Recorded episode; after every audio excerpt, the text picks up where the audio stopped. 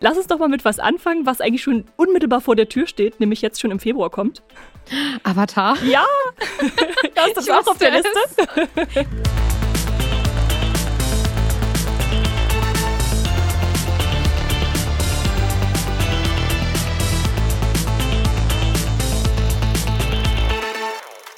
Eine neue Spezialfolge von Stream Up, dem Film- und Serienpodcast von hifi.de. Wir sitzen uns alle remote gegenüber. Hier ist Leon. Hallo. Unsere Gästin Esther. Hallihallo. Und ich bin auch am Mikrofon. Und ja, heute ist eine besondere Folge. Erstens ist es die 50. Folge von Stream Up. Das war tatsächlich Zufall, dass wir jetzt genau zu dieser Folge auch eine besondere Gästin uns eingeladen haben.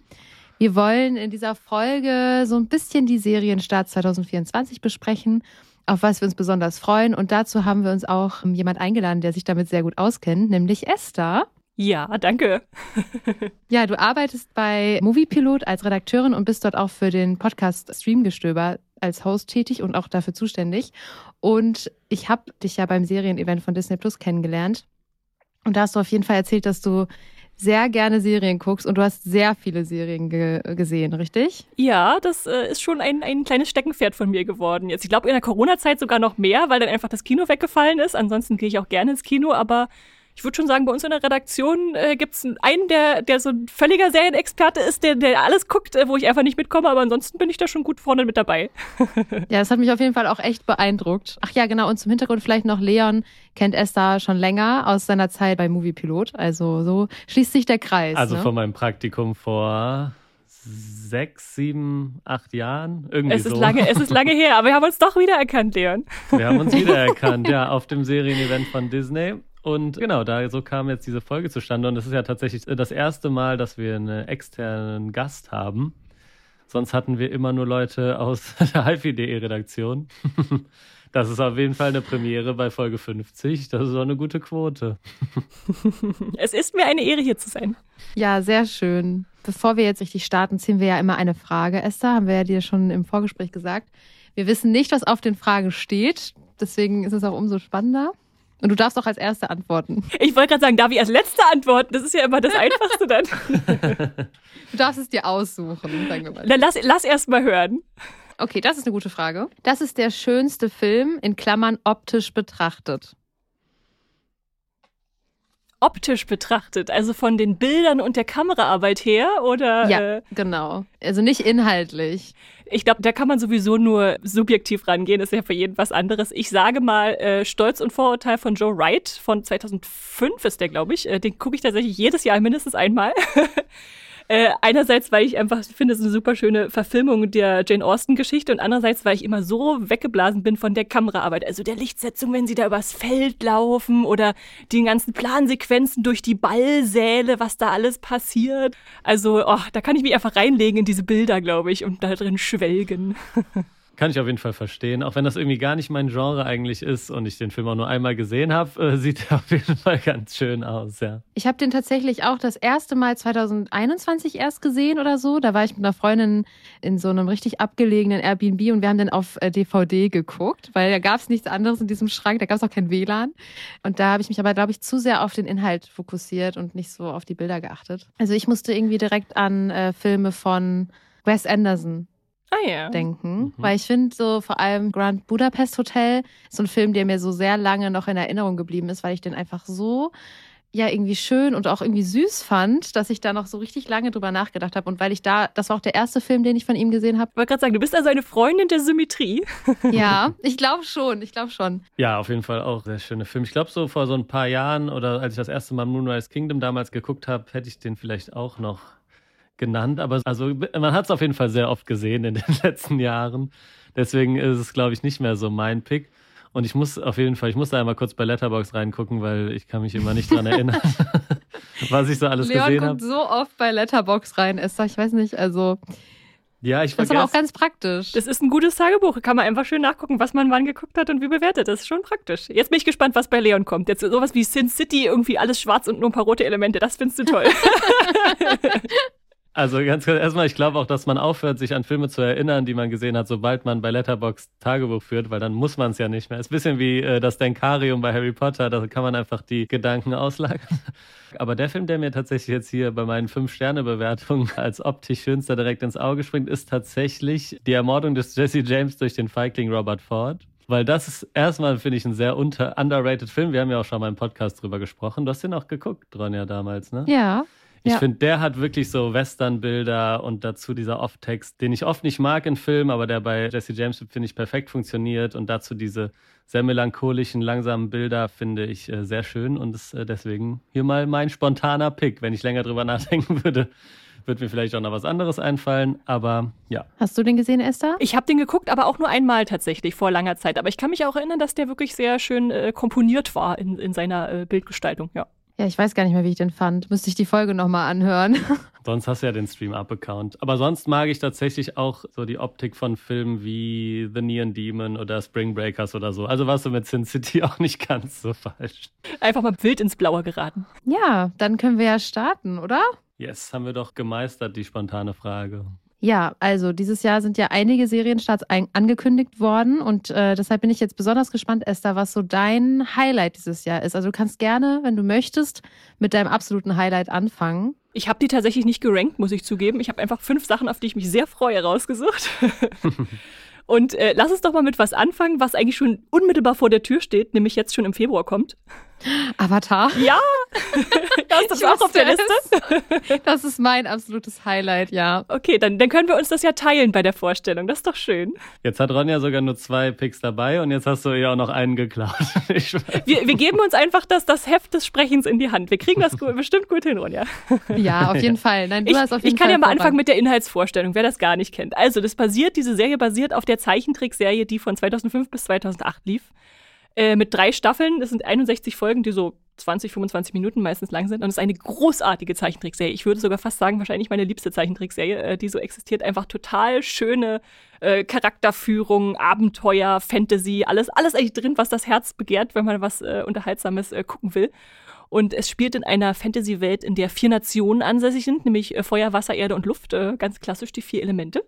Ähm, leider ist es so, dass der, diese Person, die die Elemente im, im Gleichgewicht halten soll, der sogenannte Avatar, äh, der alles kontrollieren kann, alle diese vier Elemente, verschwunden ist seit 100 Jahren. Deswegen hat die Feuernation gesagt, Mensch, dann nehmen wir uns doch hier äh, das Land und unterjochen alle und äh, wir schwingen uns zum Herrscher auf. Und äh, ja, an diesem Punkt setzt dann die Serie ein und dann finden zwei Geschwister des Wasserstammes äh, Aang, den jungen Avatar, und der muss jetzt versuchen, die Welt zu retten, um es mal runterzubrechen, oder? Ja, Was, fehlt da doch was in der groben Inhaltsangabe, Ronja? mit einem sehr süßen Tier. Wie heißt das denn nochmal? Du meinst jetzt Ja. den, den Luftbison, äh, Appa, oder, das, oder den Lemuren Momo? Ja, beide. Beide mit süßen Tieren. Gehören beide auf jeden Fall dazu. Wäre sehr wichtig. genau, und äh, bei mir war es so, also klar, Zeichentrick-Adaptionen sind immer schwierig, gerade wenn sie so eine große Fanbase haben wie Avatar. Ähm, dass man denkt, ob das was werden kann. Aber wir hatten ja jetzt letztes Jahr zum Beispiel One Piece, wo ich dachte, ach, das war eigentlich eine ganz schöne Umsetzung. Deswegen bin ich jetzt tatsächlich äh, positiv gestimmt, dass das was werden kann bei Netflix. Und die ersten Trailer, die es gab, sahen auch schon super aus. Einfach mit diesen fluffigen Tieren und den äh, Figuren, die man eigentlich nur als äh, Zeichentrick äh, gestalten kennst, jetzt besetzt richtig. Und man denkt, oh, der sieht genauso aus, wie ich mir vorgestellt habe. Oder oh, da haben sie interessante Casting-Entscheidungen getroffen. Deshalb, ja, bin ich einfach mega gehypt drauf, was da jetzt kommt. Und ich bin natürlich auch ein riesen Fantasy-Fan. Also das ist dann natürlich dann ganz vorn dieser Serienblockbuster, der uns da bei Netflix erwartet. Der wird hoffentlich äh, Fantasy-Bombast mit Herz, erhoffe ich mir da. Ja, also ich habe auch sehr große Hoffnungen jetzt vor allem nach der One Piece Adaption, weil die ja wirklich sehr gelungen ist und halt auch bei den Fans richtig gut angekommen ist. One Piece hatte ich tatsächlich nicht geguckt, aber Avatar hier, der Herr der Elemente, das war so meine Kindheitsserie. Also ich habe das wirklich immer, wenn das bei Super RTL gelaufen ist, nachmittags, dann habe ich immer so, schon so geguckt, kenne ich diese Episode schon oder ist das eine, die ich noch nicht kannte? Und wenn das eine war, die ich noch nicht gesehen habe, dann war das wie so ein Kinofilm für mich. Ne? Also so ein Highlight und Apropos Kinofilm, es gab ja auch schon eine Realverfilmung von M. Night Shyamalan, die wir aber lieber unter den Tisch kehren an dieser ja, Stelle. genau.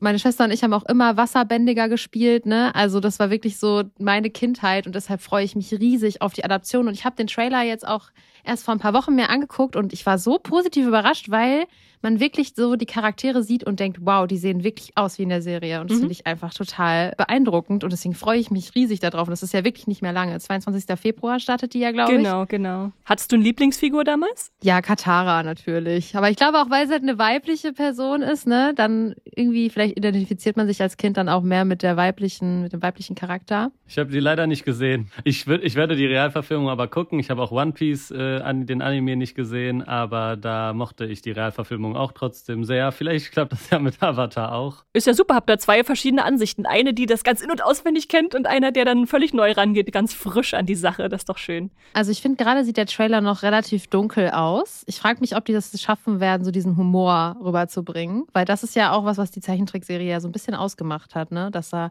viele Lust, dass auch Ahn so ein sehr lustiger und verspielter Typ ist. Bin ich mal gespannt, ob das dann auch so rüberkommt. Ich denke schon. Also gerade in dem langen Trailer, der jetzt vor kurzem erst kam, da landet ja dann auch Momo, dieser Fluglemur, auf dem Kopf von Zocker und dann ja. äh, sagt er so, wir bräuchten vielleicht, brauchen wir noch ein Tier und dann plupp, äh, ist er da. äh, insofern, äh, ich glaube, gerade Zocker ist ja die, die Figur, die da viel Humor auch reinbringen wird dann. Ja. Ja, sehr schön. Ja, schön. Da freuen sich, glaube ich, auch äh, sehr viele drauf. Ich habe jetzt auch äh, letztens einen TikTok gemacht mit den Neustarts im Februar bei Netflix. Da war, haben auch sehr viele geschrieben, dass sie sich sehr auf Avatar freuen. Aber das Risiko ist natürlich auch wieder groß, ne? Kann auch äh, untergehen, sage ich mal, wenn, wenn dann die Fans da verdammend äh, reagieren. Es wäre schon fast eine Überraschung, wenn Netflix es jetzt schaffen würde, nach One Piece direkt nochmal eine gute Realverfilmung auf die Beine zu stellen. Aber mal sehen. Genau, zumal auch, äh, man muss ja dazu, dazu, sagen, am Anfang waren ja auch die zwei Originalschöpfer mit dabei, also Michael Dante Di Martino und Brian Konietzko. Und die sind ja leider ausgestiegen am Anfang der Serie. Also da weiß man jetzt nicht, was da passiert ist, aber äh, das ist jetzt nicht das beste Vorzeichen. Das ist dann auch nochmal ein Unterschied zu One Piece. Da war er ja die ganze Zeit genau, sehr genau. stark involviert. Aber solange ich noch nichts gesehen habe, freue ich mich einfach drauf und hoffe aufs Beste. Ja, ich wollte auch nicht die, äh, die Vorfreude nehmen. Das kannst du gar nicht, Leon, das kannst du gar nicht. Ja, Leon, möchtest du weitermachen dann? Weil das war ja auch so mein Highlight, deswegen. Ich würde jetzt auch mal mit der Serie anfangen, die quasi am frühesten startet. Eigentlich ist es auch ein bisschen ein Cheat, weil ich habe tatsächlich eine Serie genommen, die jetzt schon gelaufen ist. Was ist denn da passiert? Jetzt bin ich gespannt. Ja, weil ich wollte sie irgendwie nochmal erwähnen, weil wir haben im Podcast, konnten wir jetzt hier gar nicht drüber sprechen und ich fand sie doch relativ bemerkenswert und zwar äh, ist die Rede von äh, Oderbruch. Das ist eine ARD-Serie, die relativ viel Bass jetzt auch bekommen hat und die neue Serie von Adolfo Kolmerer, der auch mit Schneeflöckchen zumindest schon einen Kinofilm gemacht hat, den ich sehr mochte. Und er hat jetzt eben diese ARD Thriller, Mystery, Horrorserie gedreht und da geht es um einen Leichenberg, der in, in dem Dorf Krelo, so spricht man es glaube ich aus, an der polnischen Grenze gefunden wird, das im Oderbruch liegt und äh, dann geht es darum, dass ein Kommissar dahin berufen wird, der daherkommt und dann gibt es so sehr viele Mystery Elemente, dass da irgendwie noch ein Fall von 97 mit reinspielt, dass da äh, wohl es wohl ein tieferes Geheimnis in diesem Ort gibt, das äh, aufgedeckt wird. Und ich fand, dass die Serie mich einmal hat sie mich sehr an Dark erinnert in der Machart, was ich aber mal als positiv bewerten würde. Auf jeden Fall. Und sie war sehr mutig, finde ich, darin, wie sie nicht so diesen Twist hatte, den irgendwie viele deutsche Serien haben, dass man immer doch nochmals irgendwie ein bisschen die Stimmung auflockert oder dann gibt es doch mal irgendwie noch diesen einen Charakter, der ein bisschen lustig ist oder der mal einen lockeren Spruch drauf hat, sondern man bleibt die ganze Zeit in dieser düsteren, sehr düsteren, sehr harten Stimmung. Und ich war nicht komplett zufrieden mit allem oder ich war nicht happy mit jeder Wendung in der Serie, aber ich fand sie dann doch trotzdem mutig, dass sie auch die Genres manchmal ein bisschen switcht und äh, die Zuschauer da ein bisschen herausfordert so dass das so eine der besseren oder eine der besten deutschen Serien der letzten Zeit war. Und ich sie hier gerne nochmal erwähnen möchte. Auch wenn es keine Vorfreude ist, weil ich sie schon ganz gesehen habe, aber das habe ich mir jetzt einfach mal hier rausgenommen als Co-Host. Ne? Ja, Nachfreude, weil sie ja jetzt noch aktuell ist. Äh, du wirst, du wirst auch lachen, ich habe sie gestern zu Ende geguckt. Ach krass. Äh, ich war dann auch sehr angetan, wirklich auch von dieser düsteren Stimmung und ich begrüße einfach natürlich auch, dass wir jetzt in Deutschland mal wieder ein bisschen Genre-Serie haben. Das haben wir ja selten genug. So häufig sind wir so dem Historischen verhaftet oder dem Drama oder irgendwelchen äh, Tatortermittlungen und dass da jetzt mal ein bisschen was in die andere Richtung äh, ging und äh, wir spoilern natürlich nicht, aber es gibt ja einen, einen Twist so etwa nach Folge 3, glaube ich, äh, mhm. wo die Serie dann nochmal eine völlig neue Richtung einschlägt. Und der war mir vorher selbst tatsächlich gespoilert worden. Aber das hat die Serie wieder für mich nochmal interessanter gemacht. also nur stellt euch darauf ein, es ist düster und dann passiert nochmal was anderes, als ihr vielleicht erwartet. ja, da dachte ich auch erstmal, als der Twist kam, boah, gefällt mir eigentlich nicht unbedingt so gut, aber wie sie es nee, dann okay. ausgespielt haben, fand ich dann doch wieder sehr stark. Okay, ja. okay. ja, Hast du da schon was von gehört, äh, Ronja, oder reingeguckt? Ja, Leon hat es tatsächlich in der letzten Folge empfohlen und auch hier in der Redaktion haben wir schon drüber gesprochen. Aber mir macht dieser Leichenberg sehr Angst. Also ich kann ja nicht so gut mit so viel, also ja, mit Gewalt oder ich würde jetzt nicht sagen Gewalt, aber solche schlimmen Szenen, ich weiß nicht, ob ich das so gut ab kann, aber wenn du jetzt auch sagst, sie wäre so gut und ich mag auch so sehr gerne so sehr spannende Serien, mhm. dann muss ich sie vielleicht doch gucken. Wenn Esther so, das sagt, dann musst du sie doch gucken, ne? Mhm. wenn also, jemand externe das es ist, es, ja. es, muss, es muss natürlich dazu gesagt werden, es gibt schon so ein paar explizite Gewaltmomente, wo, wo man denkt, okay, das hat sich die Serie ganz schön was getraut, da was zu zeigen, was muss man erstmal schlucken muss. Äh, wenn du das also nicht verträgst, dann weiß ich nicht genau, ob sie wirklich was für dich ist, aber erste und, Folge mal, mal reinschauen. Du, und wenn du viel äh, Blut, ein Problem mit viel Blut hast, dann wäre es auch ein Problem. Das habe ich eigentlich nicht so. Okay. Ich mag, also, ja, je nachdem, wie brutal es halt am Ende ist. Ich muss, ich glaube, ich muss einfach reinschauen. Und dann kann ich es, glaube ich, am besten beurteilen. Also, Aber es klingt eigentlich nach was, was mich auf jeden Fall catchen würde, wenn es sehr spannend ist. Also, also meine Mutter, die du ja kennengelernt hast vor kurzem, ja. äh, die hat es auch geguckt, obwohl ich ihr erstmal empfohlen habe, dann wieder meinte, vielleicht guckst du es besser doch nicht nach Folge 4, aber sie hat es dann ja. durchgeguckt und sie fand es auch gut. Also. Okay, aber deine Mom und ich waren ja auch nicht immer einer Meinung. ja, okay. also selbst bei Blond hatten wir auch sehr unterschiedliche äh, Meinungen. Das stimmt. Auch wenn deine Mom ganz toll ist, aber ich glaube, Weiß ich nicht, ob das jetzt mehr hilft. Okay, ist der Lackmustest mit Leons Mutter. Ich merke schon, das ist ein, ein gutes Thema.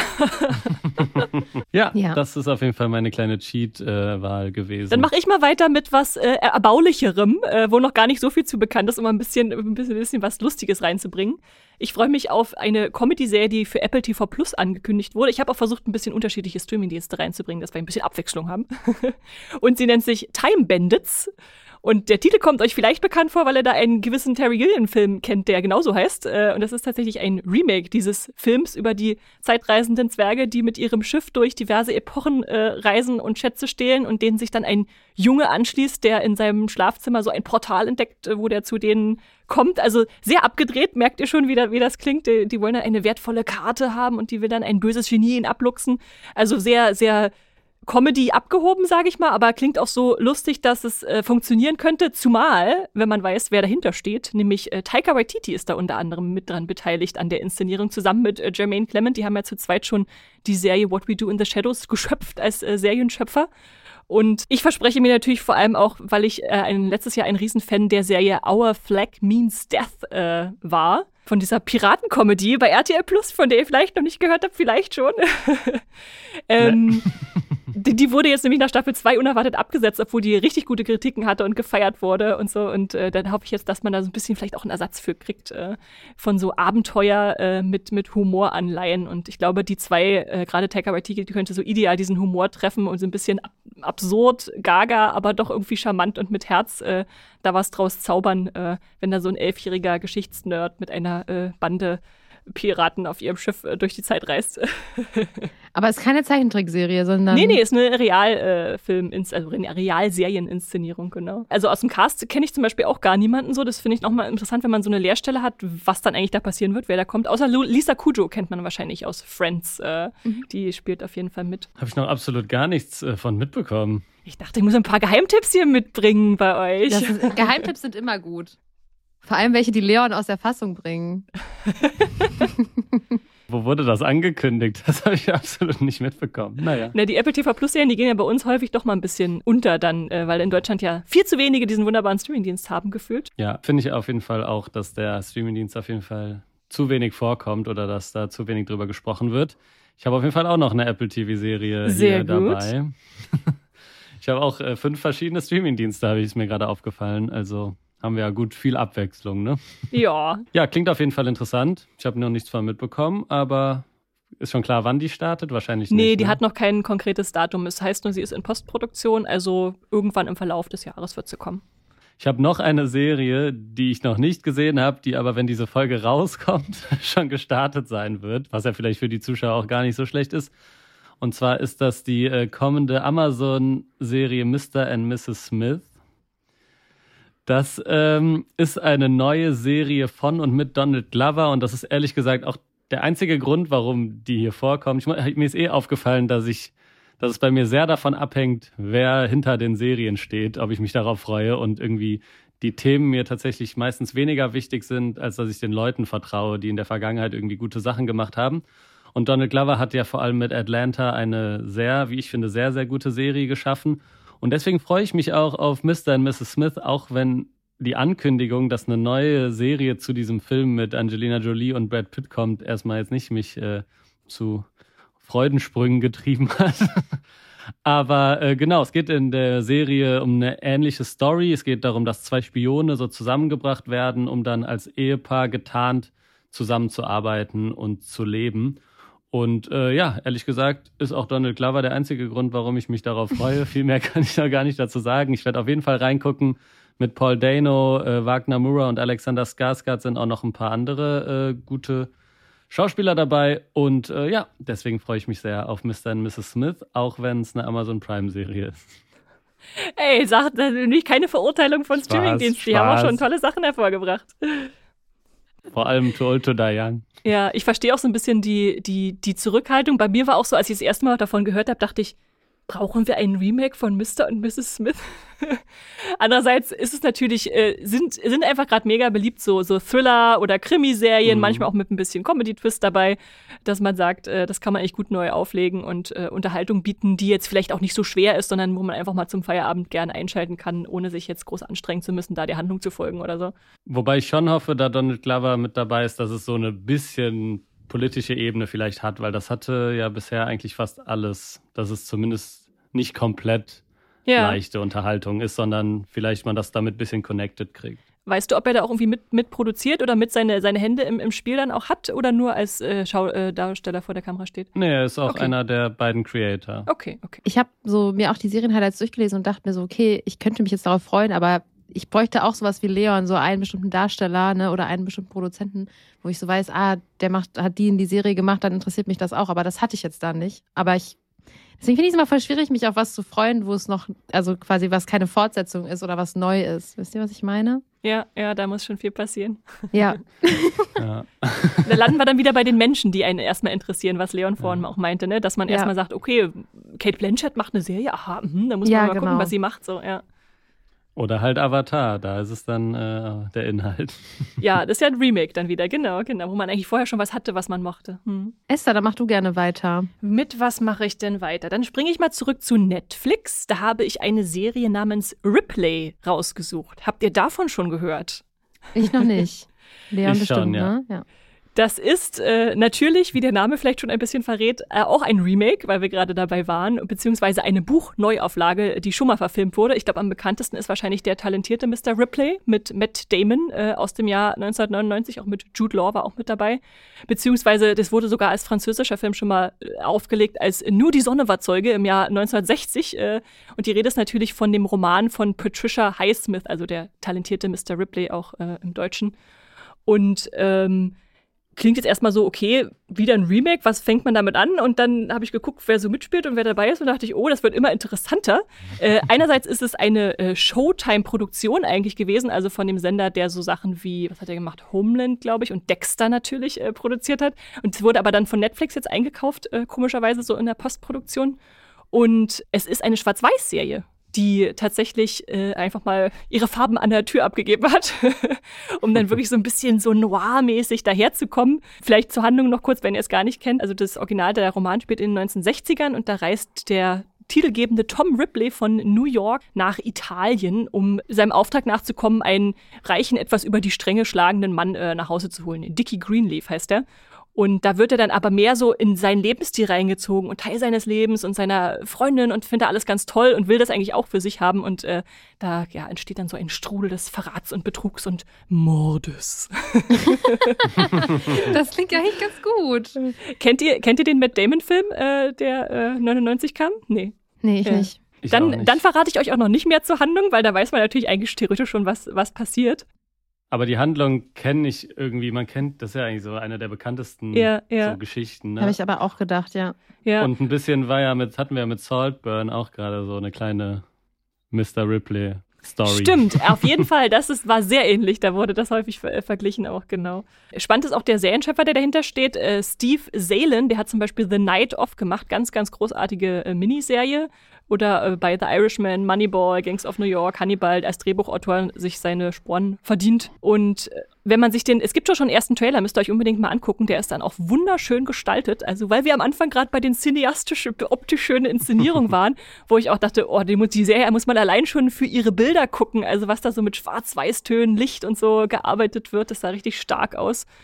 Ähm, und ich freue mich vor allem äh, wegen dem Hauptdarsteller drauf. Äh, der talentierte Mr. Ripley wird nämlich von Andrew Scott gespielt, äh, falls euch der was sagt. Äh, ich glaube, die meisten kennen ihn als äh, Sherlock-Bösewicht Moriarty aus der Serie. Also ich kenne ihn auch daher, ja, aber ja. ich glaube viel, sehr viel auch von Fleabag. Genau, der, der Hot Priest aus Fleabag, äh, um das mal in der zweiten Staffel zu verorten.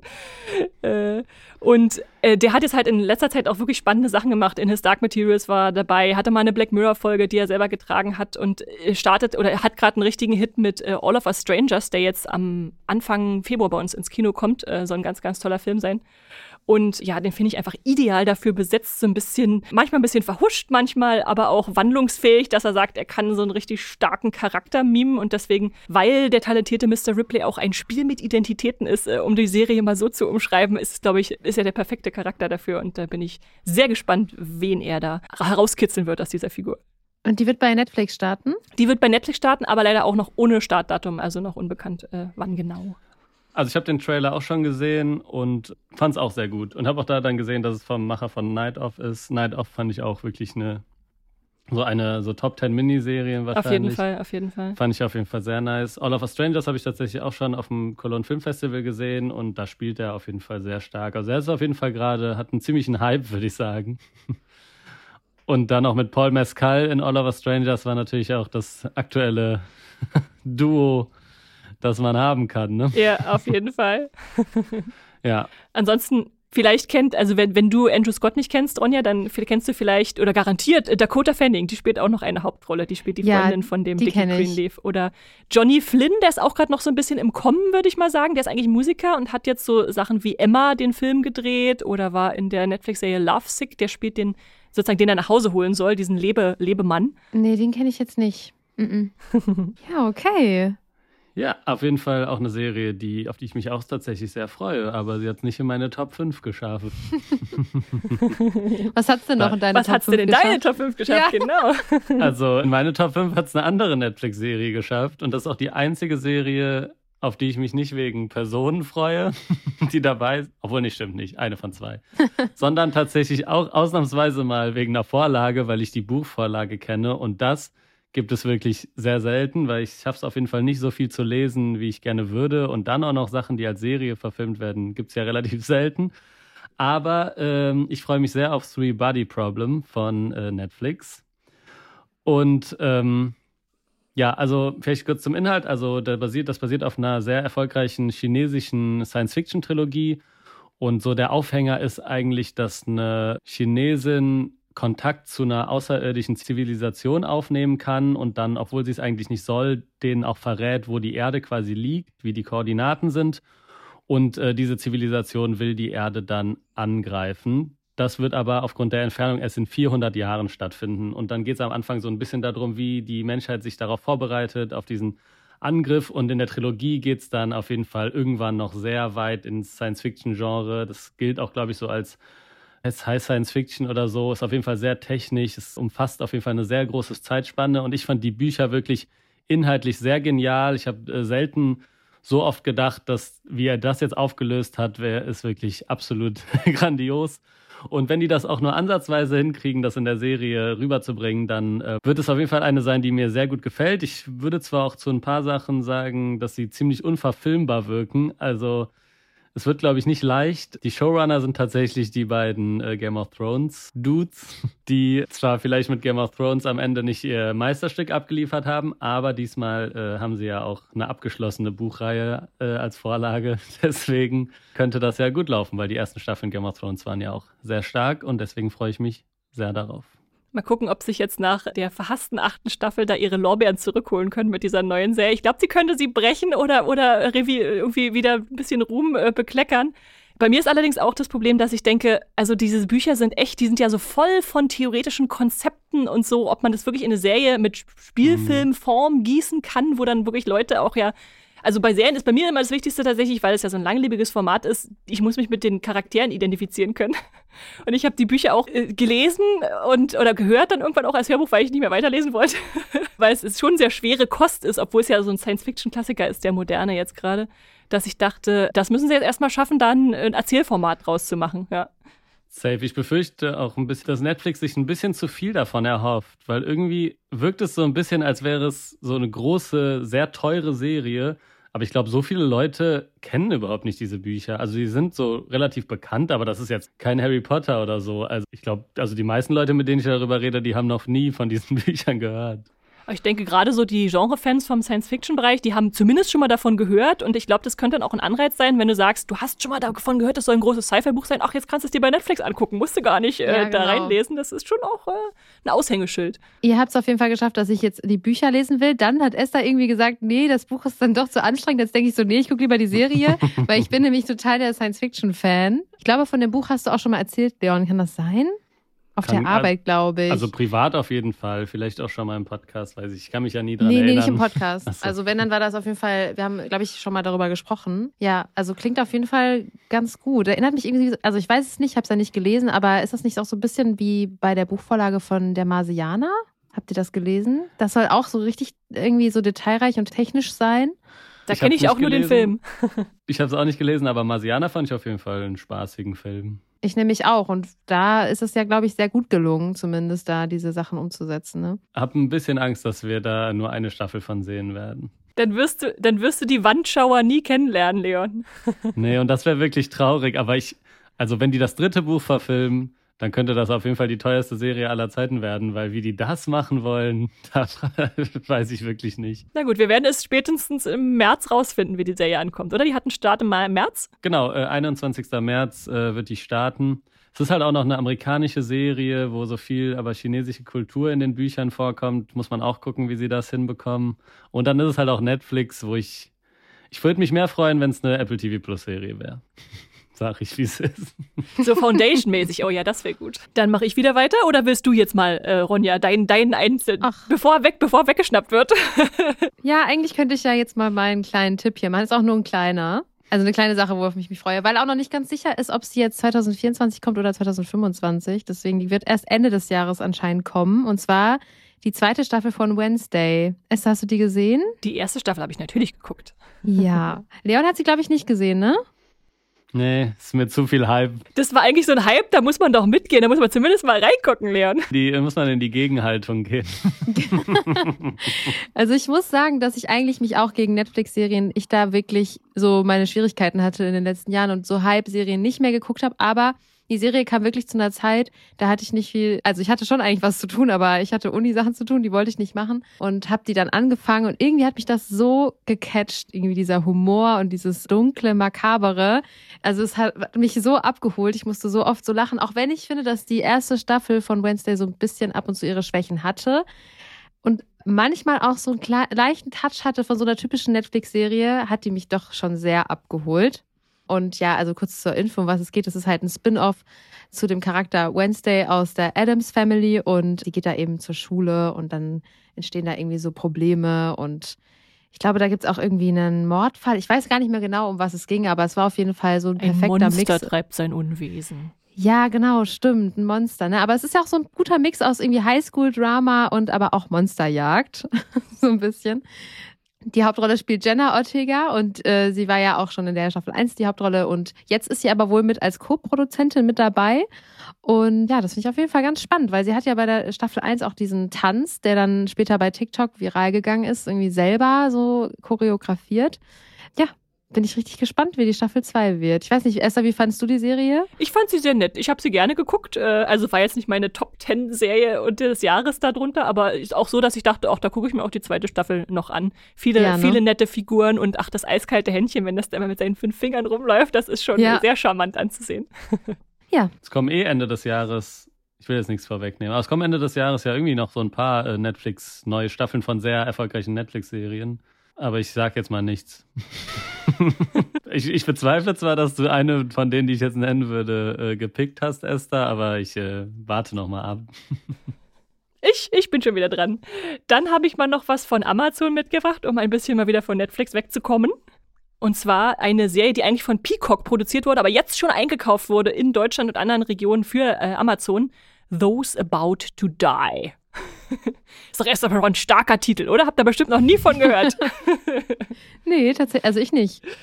Nee, ich auch nicht. Es ist auch noch gar nicht so viel dazu bekannt tatsächlich. Ähm, ich freue mich vor allem drauf, weil es eine Gladiator-Serie ist. Also über Gladiatorenkampf im antiken Rom. Und ich denke, das passt ja ideal, wenn Ende des Jahres jetzt auch Gladiator 2 von Ridley Scott in die Kinos kommt. Dann kann man den Sandalen-Epos schon mal wieder ein bisschen aufleben lassen, auch im Streaming-Bereich.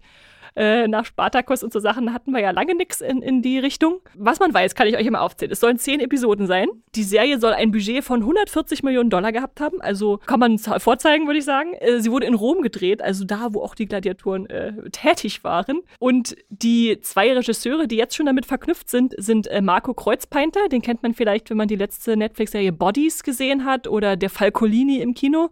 Und Roland Emmerich, äh, Meister der Zerstörung, wird auch äh, ein paar Folgen inszenieren, äh, der Inception Day, äh, deutsche Export. Und ja, entwickelt wurde sie von Robert Rodet. Da ist äh, zum Beispiel Drehbuchautor von Soldat James Ryan gewesen oder der Patriot oder Serienschöpfer von Falling Skies. Also der kann schon Figurenensemble auch gut lenken und in eine spannende Geschichte einbetten. Und oh, ich, äh, ich, will das, ich will das sehen, ich will mal wieder so eine Serie in diese Richtung, wo einfach so diese, diese Chronik der Gladiatoren im antiken Rom aufgerollt wird, Kämpfer und Herrscher. Man weiß, dass die real existierende historische Figur Scorpus äh, eine Rolle spielen wird. Der war ein Sklave und dann sehr berühmter äh, Streitwagenfahrer im Kolosseum. Und also es ist dann also so ungefähr ums Jahr 90 nach Christus eingeordnet, zeitlich. Ja, viel mehr weiß man auch noch gar nicht, außer vielleicht noch ein paar Castmitglieder. Mal gucken. Ich mache jetzt den Test mit euch, ob ihr die kennt. Äh, ich fange mal von hinten bei den Unbekannteren an. also zumindest die ich noch kannte, wo ihr sie vielleicht, weiß ich nicht, noch kennt. Äh, Johannes Haukur Johansson. also ohne Bild auf jeden Fall nicht. Der war jetzt zum Beispiel im Vikings-Spin-Off äh, dabei gewesen wahrscheinlich gesehen habt ihr schon mal, gucken, ob ihr den Namen erkennt, Iron Rowan. Der hat bei Game of Thrones einen Bösewicht gespielt, der anderen Leuten die Haut abzieht. Nein, nein. Also wenn, doch, ja, doch, den, den kenne ja, ich. Ja, doch, kommt dir bekannt vor? Kommt dir bekannt den vor? Den kenne ich natürlich. Und, Und der hat auch bei, der hat doch auch noch bei irgendeiner englischen Serie, bei dieser Superhelden-Serie mitgespielt. Dieser britischen. Bei welcher, bei welcher von den 100 Superhelden-Serien? In dieser ganz alten britischen Superhelden-Serie. Ah, Misfits, ja. genau, da war er auch ja, dabei. Das ist die richtig. Die mochte ich auch sehr genau, damals, genau. ja.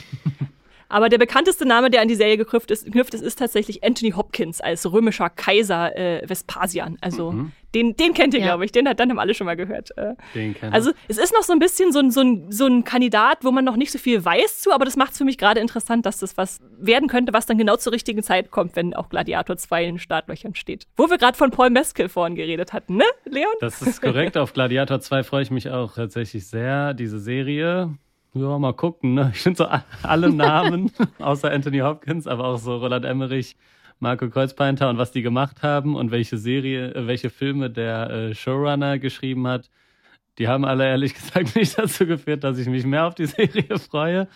Okay, aber ich okay. bin trotzdem gespannt. mal gucken, wenn der erste Trailer da ist, dann kann man immer noch ein bisschen besser einschätzen, äh, was da wirklich passiert. Entsprechend, weil sie halt noch nicht so viel Material rausgehauen hat, weiß man auch noch nicht, wann sie kommt, aber 2024 soll sie auf jeden Fall aufschlagen. Ja, das ist ja leider so gar nicht mein Genre. Ne? Ich habe auch äh, Gladiator 1 habe ich auf jeden Fall gesehen und dachte mir so, ich habe den Film schon wieder vergessen. Das ist so gar nicht meins mit so erstmal so historisches ist schon schwierig und wenn die dann noch kämpfen und Rüstung anhaben, dann bin ich schon übelst abgeschreckt. Also, ich bin ein großer Gladiator-Fan, ich kann an keinem Gerstenfeld vorbeigehen, ohne an Gladiator zu denken. ja, ist natürlich irgendwie so ein bisschen Geschmackssache. Ist auf jeden Fall ein guter Film, aber ich glaube so, ich war auch schon im Kolosseum und ich konnte mich kann mich trotzdem nicht dafür begeistern. Ist okay. Muss ja nicht jedermanns Sache sein und jeder Fraus. Doch, äh, mochte ich tatsächlich und Gladiator 2 bin ich auch sehr gespannt. Aber mal sehen. Ich mochte tatsächlich auch Ridley Scotts Napoleon, deswegen bin ich ihm gerade auch relativ äh, wohlgesonnen. Da äh, streiten sich dann unsere Geister. ja, dann kannst du ja Those uh, Who Want to Die, wie hieß die Serie? Those About to Die, also die, die kurz davor stehen zu sterben, wenn man es übersetzen will. Dann kannst du ja das gucken. Klingt ein bisschen wie Too Old to Die Young auch, die äh, andere Amazon-Serie ist ein ähnlicher Titel. Oder No Time to Die, überall wo Sterben drin ist. Apropos äh, Too Old to Die Young.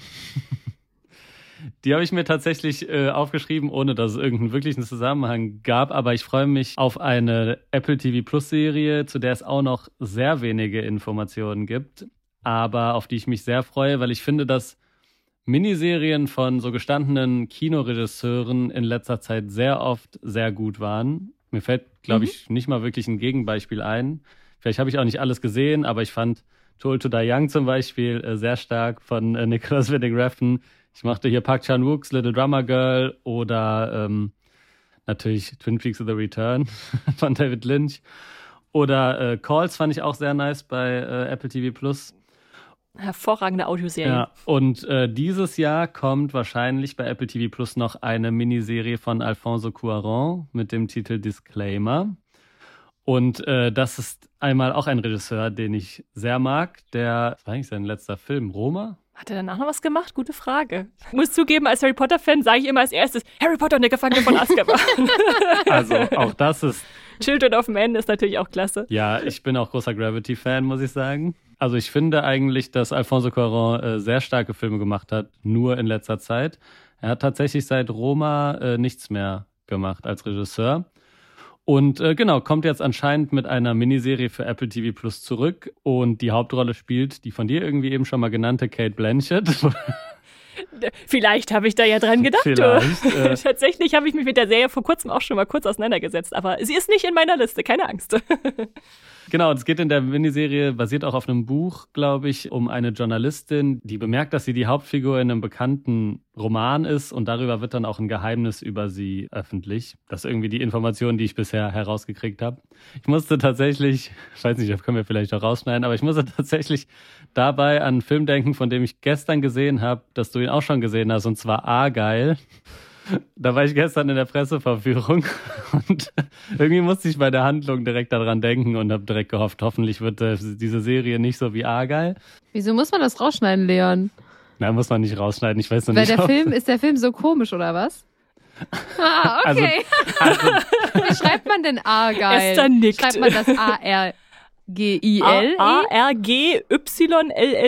Okay. Argülle. Das ist dieser Katzenfilm. Da habe ich dir den Trailer gezeigt Ach, mit ja. der Katze im Rucksack.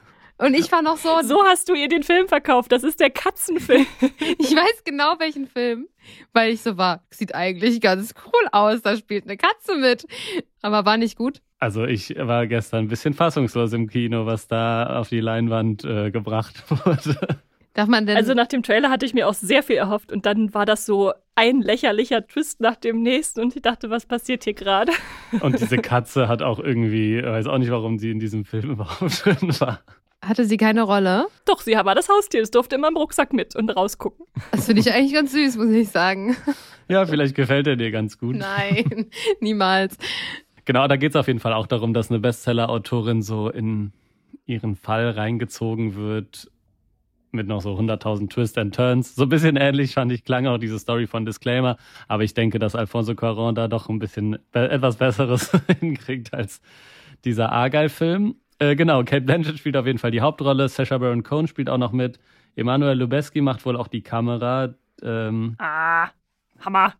das, wird, das wird die Miniserie des Jahres. Emanuel Lubezki auf jeden Fall äh, ich glaube, so vielleicht der, irgendwie der Einzige, der dreimal in Folge irgendwie den Oscar gewonnen hat in drei Jahren oder so für, glaube Revenant, Gravity und äh, Birdman damals. Das heißt mir im Gedächtnis okay, geblieben. Okay.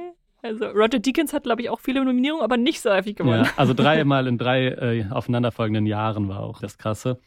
Und äh, ja, weil ich finde irgendwie, dass ich habe das Gefühl, dass so gute Kinoregisseure können anscheinend gut Miniserien. Wahrscheinlich können sie nicht unbedingt gut Serien schreiben, alle, die dann über mehrere Staffeln vielleicht funktionieren, aber für so eine Longform, so acht Folgen oder so, hat es irgendwie oft funktioniert. Deswegen freue ich mich sehr auf Disclaimer. Und dann ist es auch noch eine Apple TV Plus Serie, da bin ich eh immer noch mal etwas zuversichtlich. Da steht dann schon Qualität von vornherein drauf. Eben, ja. Wobei bei Argyle gestern war auch am Anfang ein Apple Studios Intro, also. ja, naja, genau, Disclaimer bei Apple TV Plus, aber es gibt auch leider noch kein Startdatum.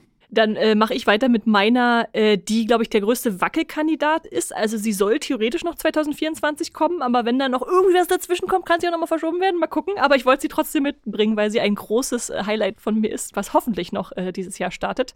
Nämlich Dune The Prophecy soll zu Max heißt da jetzt, kommt nicht mehr HBO Max, sondern nur Max der Sender. Das heißt, es gibt noch gar keinen deutschen Sender, der daran geknüpft wäre, außer vielleicht meldet sich äh, Sky Wow wieder. Mal gucken. Äh, ist dann noch nicht so vorherzusehen, wo sie landet. Aber ist natürlich eine TV-Serie, die zum Universum von Dune gehört. Und Dune 2 kommt ja nun auch dieses Jahr. Jetzt auch schon Ende Februar bei uns ins Kino. Endlich ist die Wartezeit vorbei. und äh, diese neue Serie soll den Fokus dann aber auf den Orden der Bene Gesserit legen, also diese religiöse Schwesternschaft, die man ja auch in den Filmen schon immer so ein bisschen angedeutet kennenlernt. Da gehört zum Beispiel Lady Jessica dazu oder ja die ehrwürdigen Mütter, die da ihren Einfluss geltend machen. Diese Bene Gesserit, diese Frauen sind häufig Mätressen oder Beraterinnen oder Einflussnehmende. Also sie können wirklich alle Rollen einnehmen, die es so gibt. Theologinnen, Wissenschaftlerinnen äh, haben so teilweise übersinnliche Fähigkeiten wie die Stimme, mit der sie andere zu Sachen animieren können, die sie vielleicht gar nicht unbedingt tun wollen. Und die Serie spielt dann mal läppische 10.000 Jahre vor Dune. Krass, ja. Also wir haben also dasselbe Universum, aber jetzt nicht unbedingt Überschneidungspunkte, wo wirklich Figuren zurückkehren äh, könnten. Was ich aber gar nicht so schlimm finde, weil man einfach sagt, okay, man nimmt sich jetzt diese Frauengesellschaft als interessantes Teil von Frank Herberts äh, Dune-Universum raus und strickt da die eigene Geschichte draus. Also im Mittelpunkt dieser neuen Serie stehen dann die zwei Schwestern äh, Valja und Tula Harkonnen. Der Nachname könnte vielleicht äh, gewissen Menschen etwas sagen. Das sind ja eigentlich die Bösewichte aus äh, Dune. Und ja, die stellen sich jetzt Kräften entgegen, die die Zukunft der Menschheit gefährden und gründen diese Gemeinschaft der Bene Gesserit. Man könnte sagen Sekte, man könnte sagen Kult. Äh, jeder beschreibt es irgendwie anders. Und ich glaube, die Prophezeiung, auf die im Titel angespielt wird, könnte dann doch wieder den Bogen schlagen zu Dune, denn die, die Gemeinschaft, die strebt ja vor allem danach, den Quisatz Haderach äh, hervorzubringen, also so eine auserwählten Figur, die das Schicksal der Welt, des Universums wenden soll, um es mal runterzubrechen, für die, für die Nicht-Dune-Lesenden unter uns. genau.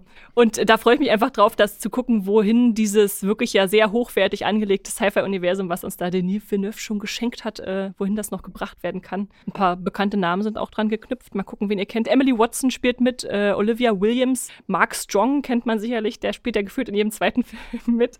Und äh, Travis Fimmel aus Vikings, ja, es schreibt sich da auch noch rum. Also da hoffe ich mir sehr viel von, auch wenn noch nicht so viel zur Handlung bekannt ist, außer dass es halt um diese Ordensgründung geht. Ja, klingt sehr spannend auf jeden Fall. Also jetzt hier, wir haben jetzt schon vor, Leon und ich, dass wir Ende Februar in, erst in Dune 1 gehen und dann in Dune 2.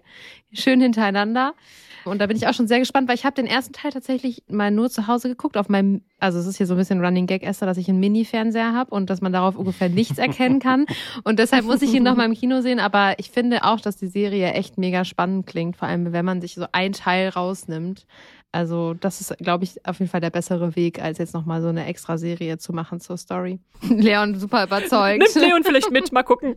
Ich bin, äh, ja, ich bin auch ein bisschen gespannt. Ich finde irgendwie, dass diese Spin-off-Serien zu Filmen bisher noch nicht so richtig überzeugen konnten, oder? Äh, nenn mal ein Beispiel, wo es dich nicht überzeugt hat. John Wick. Ja. Hier die Lord of the Rings. Okay, aber das äh, ist auch vielleicht ein bisschen was also anderes. Also da kannst du mit mir streiten kommen. ich bin nämlich tatsächlich Herr der Ringe-Fan. Auch der, ich mag, mochte auch die neue Serie sehr. Warum nennst du dann nicht Staffel 2 hier als Highlight? Ich wusste nicht, dass wir Staffeln mitbringen sollen. Ich dachte, es geht, ging ah. nur um neue Serien. Deswegen, sorry. Nein, Staffeln gehen auch, natürlich. Aber das ist natürlich noch ein bisschen interessanter, dass du jetzt fünf neue Serien dabei hast. Aber ähm, ja, da und ich weiß nicht, ich habe auch viel nicht gesehen, so diese so 12 Monkeys und so habe ich alles nicht geguckt. Dem kreativen Genie im Hintergrund, das könnte schon was werden. One Piece war ja gefühlt auch die erste Anime-Adaption, wo man gesagt hat, oh, jetzt klappt's mal mit endlich. Mit wel welchem kreativen Genie meinst du jetzt? Na, mit äh, Denis Villeneuve, dass der diese Welt nochmal völlig neu angestoßen hat. Aber ist der denn hier äh, dabei? Ich als Produzent glaube ich nur, wenn ich mich jetzt nicht irre. Ja, ja. Okay, ja doch, wenn das so irgendwie da drauf abgestimmt ist und so, dann könnte das auf jeden Fall gut werden. Ich freue mich auf jeden Fall auch drauf. Aber es ist auch trotzdem immer noch so, dass es auch noch HBO-Produktionen und Max-Produktionen jetzt gibt, oder? Also es ist jetzt keine HBO-Produktion, ja, ja. ne? Okay. Mal gucken. Mal gucken. Aber äh, ich werde es auf jeden Fall gucken. Ich werde es auf jeden Fall gucken und Dune 2 auf jeden Fall auch.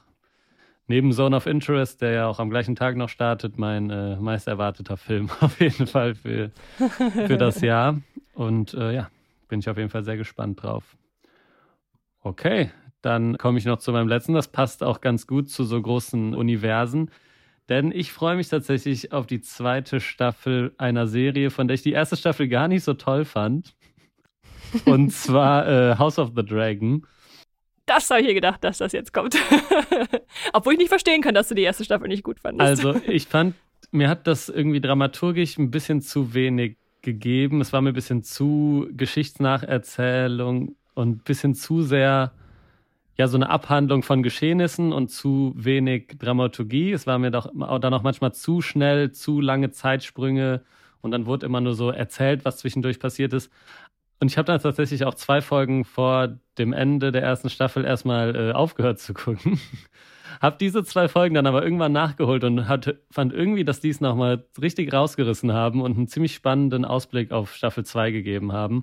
Und deswegen äh, freue ich mich tatsächlich drauf. Und auch weil es irgendwie jetzt so die große HBO-Produktion nochmal ist, die wir gerade haben, ist auch irgendwie so die, also so die einzige Serie, die so bei mir im Freundeskreis oder so noch zusammen, die man zusammen guckt, die irgendwie fast jeder schaut und dann trifft man sich irgendwie montags, um die zusammen zu gucken und das ist irgendwie dann irgendwie etwas, was Game of Thrones damals geschafft hat und was die Serie jetzt dadurch irgendwie auch nochmal schafft, was irgendwie keine andere, bei mir zumindest in der Zwischenzeit so hinbekommen hat. Ich kann mir vorstellen, dass Harry Potter, äh, wenn es denn dann irgendwann kommt, auch, auch nochmal sowas. Auch eine HBO Max-Produktion, um das hier nochmal zu erwähnen, ne? ja, dass die das vielleicht auch schaffen, aber sonst, genau, freue ich mich auf House of the Dragon. Ich glaube, das kennt jeder, aber es ist ein Spin-off beziehungsweise ein Prequel zu Game of Thrones. Es geht äh, um die Zeit, in der die Targaryens die Herrschaft hatten in äh, Westeros und spielt. Ich weiß, du weißt wahrscheinlich, wie lange es vor Game of Thrones spielt. Oh, ich, die genaue Jahreszahl habe ich jetzt nicht parat, aber so lange vorher, dass keiner mehr leben kann, der dann später auftritt. Ich hoffe ja ein bisschen, dass sie die ganze Zeitspanne vielleicht erzählen, bis zu den, bis zum Krieg zwischen hier Robert und dem Mad King. Mm, Glaube ich nicht, weil ich habe die Buchvorlage gelesen äh, von George Martin. Also da gibt es ja dieses Geschichtsbuch in Anführungszeichen zu den Targaryens und das hört auch ab einer bestimmten Stelle auf, wo dann noch äh, noch was passieren muss, bevor die Lücke okay. geschlossen wird. Aber dann kommt bestimmt noch eine Serie, die das thematisiert. Mal gucken. Also auf jeden Fall ist ja jetzt was Duncan Eck wurde auch schon angekündigt. Also dieser Ritter und der, noch nicht zu viel verraten, ähm, und der kleine Junge. äh, die, die soll ja auch kommen. Stimmt, die soll auch, glaube ich, dieses Jahr sogar noch kommen. Also wir kriegen auf jeden Fall genug Game of Thrones. Wirklich? Die gesagt, dieses Jahr noch kommen? Ich dachte wahrscheinlich erst nächstes, aber mal gucken. Ja. Oder weil man, man weiß es vielleicht noch nicht. Genau. Glaube ich nicht, dass sie das auf einmal verfeuern, jetzt, wenn wir wahrscheinlich so im Sommer rum äh, House of the Dragon kriegen. Ja, kann gut sein. Dann vielleicht erst nächstes Jahr, aber da kriegen wir, glaube ich, noch einige Spin-offs, damit George R. R. Martin auch genug zu tun hat, dass er nicht weiter die Bücher schreiben muss. Dass er nicht seine Bücher schreiben kann. Dann kann er schön noch fünf Drehbücher dass schreiben. Dass wir niemals Winds of Winter kriegen. wow, also ich kann ja zu Game of Thrones gar nichts sagen, deswegen das bin ich richtig, ihr seid so abgedriftet, ich bin so, oh mein Gott, ich muss noch einiges aufholen. Aber hast du House of the Dragon geguckt, Ronja? Nee, also ich habe ähm, Nee, habe ich tatsächlich nicht geguckt. Also ich habe mir jetzt das erste Buch, das erste Game of Thrones Buch von Leon ausgeliehen, erst letzte Woche oder vorletzte Woche und ich wollte jetzt erstmal alles lesen und dann vielleicht mich an die Serie wagen und dann alles schön nacheinander gucken. Aber du musst halt wissen, dass die Bücher ja nicht abgeschlossen sind, ne? Die Serie aber schon. Ja. Und deswegen war auch gerade dieser äh, Winds of Winter Gag, weil das ungefähr seit 100 Jahren äh, kündigt er jedes Jahr an, dass es kommt und es kommt einfach nie raus. Das ist ja so Buch. traurig. Naja, dafür habe ich ja dann die Serie, die, wo ich ja schon durch das Internet auf jeden Fall gespoilert wurde, dass man das die letzte Staffel nicht gut ist oder so, ne? Also äh, ja, da gibt's, da scheiden sich natürlich auch die Geister. Ich fand es nicht so schlimm, wie die mir meisten es darstellen. Äh, einfach unerwartet, was da noch so passiert. Und klar war es auch gehetzt dann in der letzten Staffel und so, aber ich finde jetzt nicht, dass dadurch die Serie, ganze Serie schlecht wird. Okay. Da, da steht mir ja noch was bevor, ne? Genau, das ja, startet auch noch. Viel Game of Thrones. Und das waren dann auch jetzt ganz schön schnelle elf Tipps. Und Esther, du hast dich auf jeden Fall bewiesen als der absolute Serienprofi. Also das war hier der ultimative Test, weil sogar Leon ab ein, zwei Serien noch nicht kannte oder noch nichts davon gehört hatte. Ja, das war sehr schön, dass du da warst und uns deine Tipps mitgebracht hast. Ja, danke für die Einladung, hier mal bei euch reinschnuppern zu können. Ich glaube, wir müssen jetzt auch langsam zu Ende kommen. Und genau, wie anfangs äh, dir angekündigt, setzen wir ja am Ende immer noch etwas auf unsere Watchlist. Und jetzt haben wir ja nur über Sachen gesprochen, die erst in der Zukunft starten werden. Und vielleicht geben wir jetzt unseren ZuhörerInnen oder wie ich sie seit kurzem nenne, unsere Streamies. Vielleicht geben wir denen noch ähm, einen äh, kleinen Tipp auf den Weg, der schon gestartet ist. Vielleicht, was du dir jetzt auf die Watchlist setzen würdest. Bin ich jetzt auch ein bisschen gespannt, ehrlich gesagt. Also ich freue mich auf einen Streaming-Film. Den habe ich dann wahrscheinlich geguckt, wenn diese Folge kommt, aber den habe ich jetzt noch nicht gesehen, der zu Netflix kommt. Es ist ein Animationsfilm namens Orion und das Dunkel. Mhm. Und weil Netflix tatsächlich, wie ich finde, in letzter Zeit immer mal wirklich gute Animationsfilme hervorgebracht hat, wenn ich so an die Mitches gegen die Maschinen denke, an Leo gab es zuletzt, der hatte auch einen erstaunlich schönen Humor. Was gab es noch? Das Seeungeheuer, auch hervorragend. Da kommt jetzt so ein, so ein Film, wo ein Junge, der vor allem Angst hat, sich jetzt auf einmal seiner allergrößten Angst stellen muss, nämlich der Dunkelheit. Äh, und die wird dann personifiziert dargestellt und nimmt ihn so mit auf den Arbeitstag, was das Dunkelheit so macht in der Nacht, damit er endlich mal seine Angst verliert, dieser kleine Angsthase. Und das sieht total charmant aus. Äh, müsst ihr euch mal den Trailer angucken. Hat mich so ein bisschen an, an Alles steht Kopf erinnert, mhm. mit so Vibes von, da gibt es so was Abstraktes, was personifiziert wird, weil dann das Dunkel hat dann auch noch so Kollegen, die auch irgendwie da alle mit reinspielen und auch äh, alle eigene Gestalten kriegen. Und der, der, sein Nemesis ist dann das Licht natürlich, der einen viel besseren Ruf hat, was ja ungerecht ist. Der, das Dunkel macht auch nur seinen Job. und weil ich generell eine Vertreterin dessen bin, dass man äh, auch als Erwachsener noch Animationsfilme gucken sollte, denke ich, äh, das wird hoffentlich ganz toll und da freue ich mich jetzt sehr drauf. Das startet jetzt gleich Anfang Februar bei uns bei, bei Netflix. Toll, danke. Das ist ein richtig guter Tipp. Den werde ich mir auch angucken. äh, ja, wir hatten ja auch letztens ein Pixar-Special. Da haben wir natürlich auch die Animationsfilme hochgehalten. Sehr gut. Alles steht Kopf 2 kommt ja sogar dieses Jahr, ne? Da freue ich mich auch richtig. Da freue ich mich auch sehr ja. drauf. Die Pubertät ist da. Ja. ja. Ich dachte damals auch, das müssen die eigentlich weiterführen, aber dann kam Dann kamen nichts. so Sachen wie Cars. Ich brauche kein Cars 3, ich brauche alles steht Kopf 2. ist so, ja. Worauf freut ihr euch denn jetzt äh, unmittelbar oder habt das gesehen? Also ähm, auf meiner Watchlist äh, steht jetzt, da habe ich gerade die erste Folge geguckt und ich werde es, denke ich, auch mal weiter gucken, die neu gestartete Netflix-Serie Griselda. Es ist eine Miniserie und ich habe ja eben schon mal durchklingen lassen, dass ich gerne Miniserien gucke. Und äh, da geht es um äh, Griselda, ich weiß gar nicht, wie sie, Griselda Blanco. Die, also die Story ja, basiert irgendwie auf einer wahren Geschichte von einer äh, Frau, die von Kolumbien nach Miami zieht und dann da nach und nach zur Godmother des äh, Drogenhandels wird. Und ja, ich habe die erste Folge geguckt, die hat mir ganz gut gefallen, sodass ich auf jeden Fall weitergucken werde. Gespielt wird sie tatsächlich von Sofia Vergara, die man auf jeden Fall aus Modern Family kennt.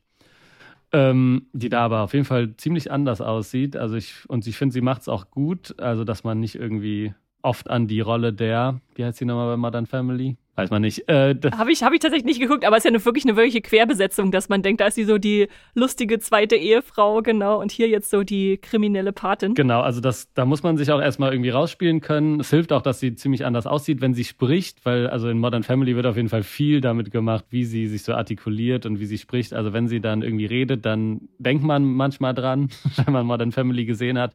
Aber so an ihrem Spiel merkt man es tatsächlich kaum. Also sie spielt sich da gut raus. Und die Serie hat irgendwie eine gute Härte, sieht gut aus und hat mir bisher gut gefallen. Deswegen steht die auf meiner Watchlist für die nächsten Tage. Sehr gut. Dann mache ich noch den Abschluss, ne? Ich glaube, ich fange an mit Oderbruch. Also ihr habt mich jetzt ein bisschen überzeugt. Vielleicht ist das so ein bisschen das nächste, was ich so anfangen werde. Und dann ist ja, dann bin ich im Urlaub und danach werde ich natürlich Avatar gucken. Ist ja nicht mehr lange. Sehr gut. Weißt du, Esther, da musst du in den Podcast kommen, damit Ronja mal was guckt, was ich empfehle. Genau. Oder du kommst mal zu uns, Ronja, dann wechseln wir mal, dann kommst du mal ins Streamgestöber. Sehr gerne, sehr gerne. Ja, genau, da auch nochmal der Hinweis, ne, hört auch gerne bei Esther in den Podcast rein, in Streamgestöber einfach mal reinhören. Da gibt es auch immer sehr gute Besprechungen und Themen. Ja, und damit kommen wir auch zum Abschluss, würde ich sagen. Folgt uns gerne bei Instagram, bei @streamup oder auf TikTok @streamingtipps. Da gibt es jede Menge Streamingtipps von Leon. Oder schreibt uns eine Mail an streamup.hifi.de und dabei Streamup wie das deutsche Film ab und nicht wie Don't Look Up. Ja, Esther, möchtest, möchtest du zum Abschluss noch was sagen? Ach nö, nur, dass ich äh, mich gefreut habe, hier meine Serienliebe mit euch zu teilen. Und ich bin gespannt. Leon, sag mir mal Bescheid, wenn du Griselda durchgeguckt hast, ob die sich die Serie wirklich lohnt. Weil bei mir ist immer so, Drogenserien, da muss schon viel passieren, dass ich da erstmal, ist nicht mein Genre unbedingt, dass ich mich daran traue. Aber ich lasse mich auch vom Gegenteil überzeugen, weil sonst hätte ich ja nicht Breaking Bad geguckt und geliebt. ja, sage ich dir Bescheid. Ja, sag mir Bescheid. Und ansonsten, genau, freue ich mich, wenn ihr da draußen natürlich auch mal beim Streamgestöber reinhört. Wir haben da schon sehr ähnliche Ansichten glaube ich, auch so viel Serienliebe, viel auch mal Streamingfilme, was man so gucken kann, so Übersichten, was gerade läuft oder auch In-Deep-Besprechungen. Bestimmt machen wir dazu Avatar was. Bin sehr gespannt. Ja, dann sagen wir jetzt mal Tschüss, ne? Dann sagen wir äh, mal Macht's Tschüss. Gut. Bis zum Bis nächsten bald. Mal. Ciao. Tschüss. Tschüss. Okay, ach, das war ja schön.